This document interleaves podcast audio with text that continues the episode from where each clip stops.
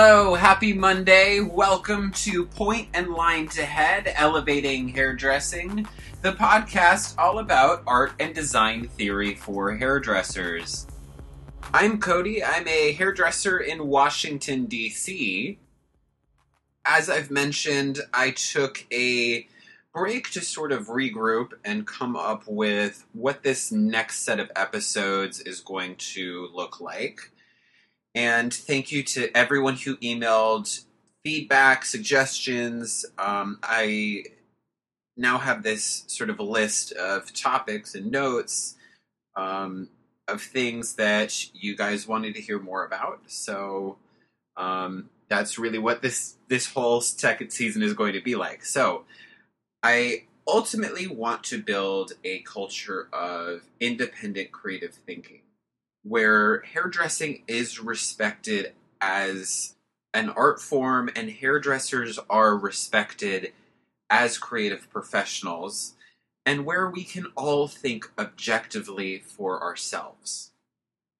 From a lot of the feedback and emails I received, I kept getting a lot of questions and comments about sort of client interactions. Now, I believe that whether it's Miss Smith at the salon, it's a photographer, fashion designer, major manufacturer, whoever your client is, we have to be able to speak objectively about our work and problem solve to create relevant and exciting work. And so the next two episodes, I want to spend talking about the client, quote unquote. So this week, I want to talk about client challenges and the status quo. And next week, I want to talk about what we can do to change things in those interactions, um, change things within the industry, and ultimately push ourselves as professionals forward. Now, the whole concept for these next two episodes is no progress is made from standing still or waiting to be told what to do. And as I was getting notes and everything together, I came across a quote from Mies van der Rohe, who was a famous architect and founder of the Bauhaus School in Germany. And I'm going to paraphrase this because it was super long. But he said, Never talk to a client about architecture. He will not understand what you have to say about architecture most of the time. An architect of ability should be able to tell a client what they want. Most of the time, a client never knows what they want. So, in this case, obviously, Mies van der Rohe was an architect, so he's speaking about architecture specifically. But I feel what he's saying really pertains to any creative field that involves a client, especially anything design related. And to repeat myself again, hairdressing is a form of design. Dealing with client needs, creating a practical work of art for them that they wear every day. And so, in essence, hairdressing is design. And it is sort of this architecture of hair, in a sense. And I believe as a professional, it's important for you to have a point of view and for you to understand your craft your job inside and out.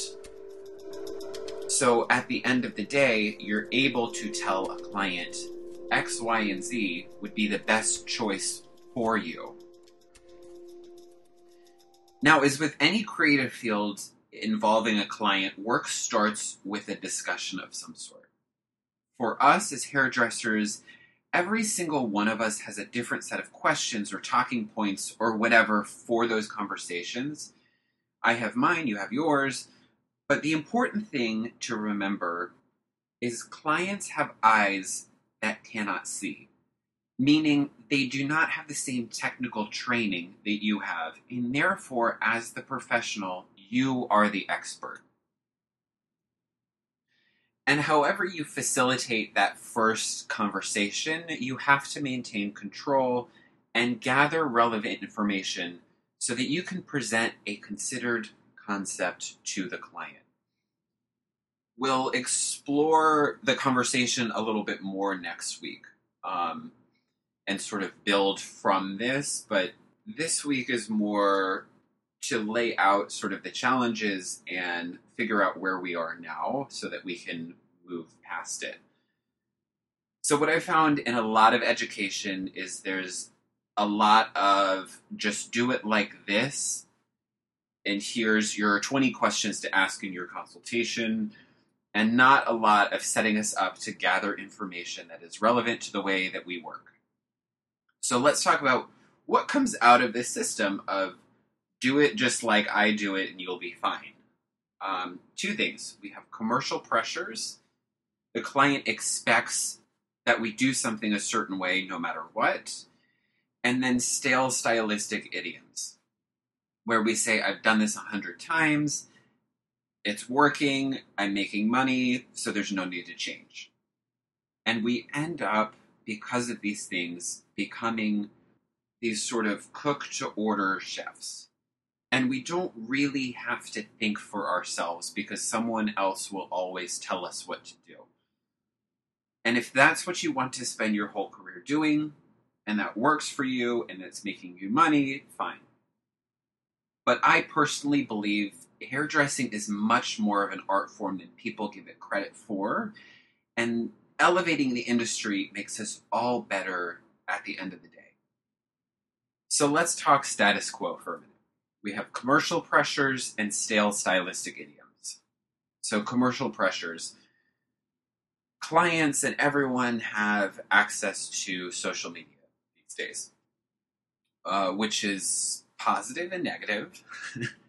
it's good on a sort of marketing front, but it makes things harder in some ways on a realistic, this is how I do my job front. Um, hopefully that makes sense.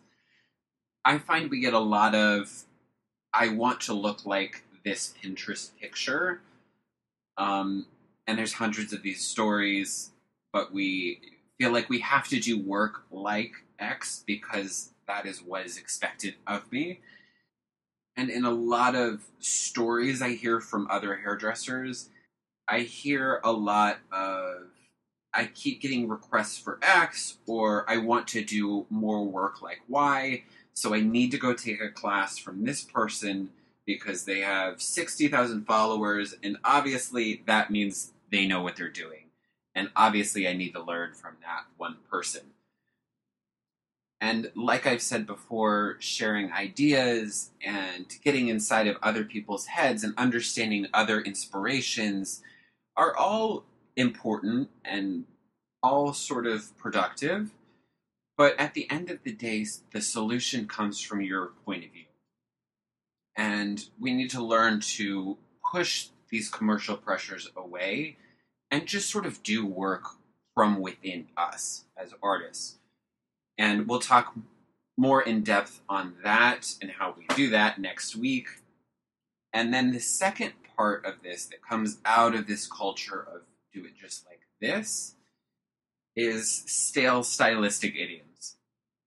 So I did a class out of my studio not too long ago, and there was this conversation happening. Um, I forget exactly how it came about, but we were talking about doing the same thing over and over again, repetitively, and how that gets boring, and like hairdresser struggles, right?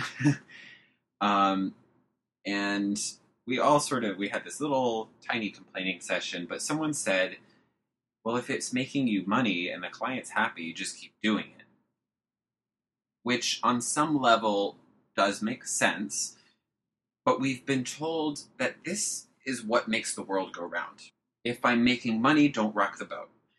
Um, if the client's happy, don't rock the boat. Even if you, in your soul, are suffering from the like 900 full foil highlights that you've done all week long, just keep doing it because it's fine. And then the second part of this, I hear a lot of when I travel is, well, our clients are really boring here, or really conservative here in this area. Um, and to even say that is submission on some level, I feel. Um, so, like I said in every episode, I work in DC. And I guarantee there is not a more boring crowd, unless you go work like in Amish country. There's not a more boring crowd of people. And I'm never bored by my work, right? It's all what you bring to it. Um, so I find that when that happens, and we just sort of submit to, well, my clients are boring. This is it. I either move to LA or I'm bored forever. Um, whatever it may be, we keep reaching into our, our recipe book and pulling out the same two or three recipes over and over again. And instead of asking, is it making you money? Are the clients happy? Ask yourself, are you fulfilled as an artist? Do you feel like you've done something at work all week? Because what I run into a lot in conversations with new clients is my last hairdresser did this. Can you just match it? Or can you just cut an inch off of everywhere? Or any of those thousand like crazy things that we hear. And nine times out of ten, you look at it, you look at their hair, and there's nothing brilliant, or there's usually something that's not working about it. But we're just sort of expected to repeat this. And again, becoming this sort of cook to order, we're cooking to order. Just do it like this, time and time again. Or I found this picture on Pinterest can you just do this for me? I can't find someone to do it. It's not a matter of replication, it's a matter of coming up with a concept that's going to work for a client. Um, and we're taught to think that it's correct if it's making us money, if it's paying the bills. And thousands of educators will tell you just do it like this every single time. But ultimately, what sets you apart is your own so ask yourself right now are you a voice or are you an echo? Are you standing still or are you moving forward? Hairdressing is stifled by custom. We're taught to live and die by state regulated exams and pseudo academic pursuits, and we end up living in ignorance of our own potential because we're not told enough that it's okay to be different. It's okay to be your own person. It's okay to have your own way of working. But it's time for us to replace this culture. It's time for us all to become independent, creative people. Thank you for listening. Head over to pointlinehair-education.com for more information and education opportunities. You can also find us on Facebook, Point and Line to Head, and make sure you're subscribed and keep an eye out every Monday for new episodes. Next week, we will continue this conversation about the sort of client interaction and talk about how we can push ourselves forward and start really creating work that's fulfilling to us. Thank you so much for listening. I'm Cody, and this was Point and Line to Head Elevating Hairdressing.